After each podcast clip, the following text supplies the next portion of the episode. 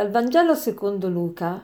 In quel tempo Gesù, quando fu vicino a Gerusalemme, alla vista della città pianse su di essa dicendo: «Se avessi compreso anche tu in questo giorno quello che porta alla pace, ma ora è stato nascosto ai tuoi occhi.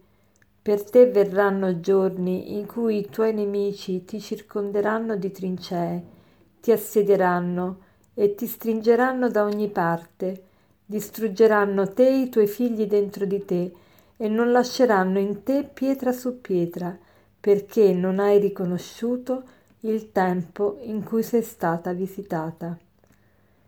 Gesù si avvicina a Gerusalemme e alla vista della città piange. Perché piange Gesù? Gerusalemme per un israelita, e sappiamo che Gesù era un pio israelita, era ebreo. Gerusalemme è tutto, Gerusalemme è la patria, Gerusalemme è il tempio di Dio, Gerusalemme è il luogo della sua presenza, Gerusalemme è un posto speciale, e la parola Gerusalemme vuol dire città della pace, ma a ben guardare né ai tempi di Gesù né ai nostri tempi Gerusalemme non splende davvero per la pace, sembra sempre invece una città bersagliata, martoriata, una città distrutta.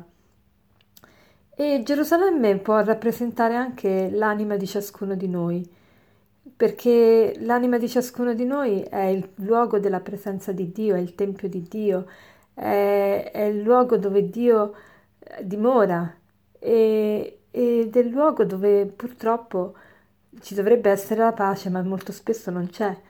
Allora che cosa dice Gesù? Se avessi compreso anche tu in questo giorno quello che porta alla pace. Ecco, ciascuno di noi potrebbe dire questo oggi, cioè, o meglio, Gesù direbbe a ciascuno di noi: se avessi compreso quello che porta alla pace. Quante volte preferiamo ciò che non porta alla pace? E che cos'è che non ci porta alla pace? Quando non obbediamo alla nostra coscienza, quando preferiamo il nostro comodo, quando non ci facciamo, per non farci tanti problemi, non ci chiediamo nemmeno che cosa è meglio, che cosa è peggio, ma agiamo istintivamente. È questo che fa piangere il Signore.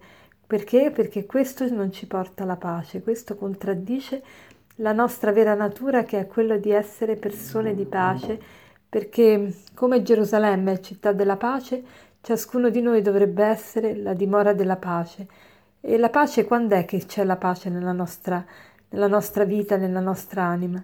Quando c'è armonia tra quello che diciamo, quello che pensiamo e quello che facciamo, quando non andiamo appunto contro la nostra coscienza, quando dove siamo, quello che siamo e quello che facciamo è in armonia con il progetto di Dio. Quella è la pace.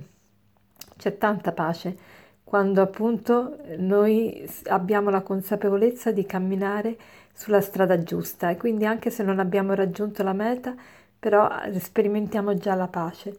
E Gesù ci dice: per te verranno giorni in cui i tuoi nemici ti circonderanno di trincee, ti assedieranno, ti stringeranno da ogni parte.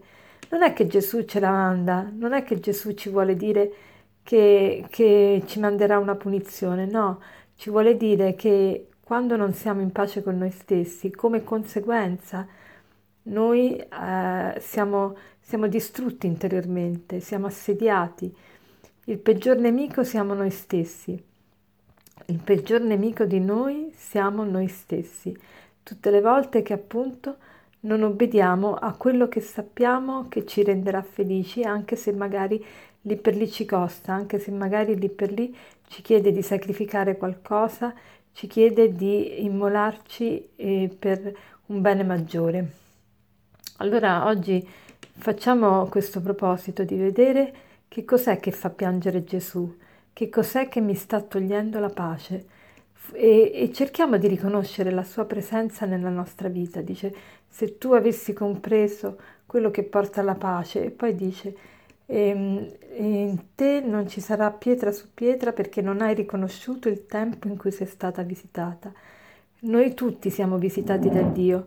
Come siamo visitati? Siamo visitati quando, con un incontro che possiamo fare, con una buona ispirazione, con qualcuno che ci suggerisce qualcosa da fare, oppure con un esempio bello che incontriamo. Ecco, in tanti modi il Signore ci visita. Allora oggi facciamo il proposito di essere attenti alla visita del Signore nella nostra vita e di non far piangere Gesù scegliendo cose che ci tolgono la pace. E dicevo, che cos'è che ci può togliere la pace? Per esempio, dare troppo retta ai nostri istinti, o coltivare delle amicizie particolari pericolose, oppure delle dipendenze, oppure se abbiamo, appunto, coltivare le dipendenze dai vari stupefacenti, oppure da persone, oppure dal gioco, tante dipendenze purtroppo ci sono nella vita. Allora facciamo questo proposito, e come aforisma finale vi voglio ricordare quello che dicevo prima: il peggior nemico di noi stessi siamo proprio noi stessi. Buona giornata!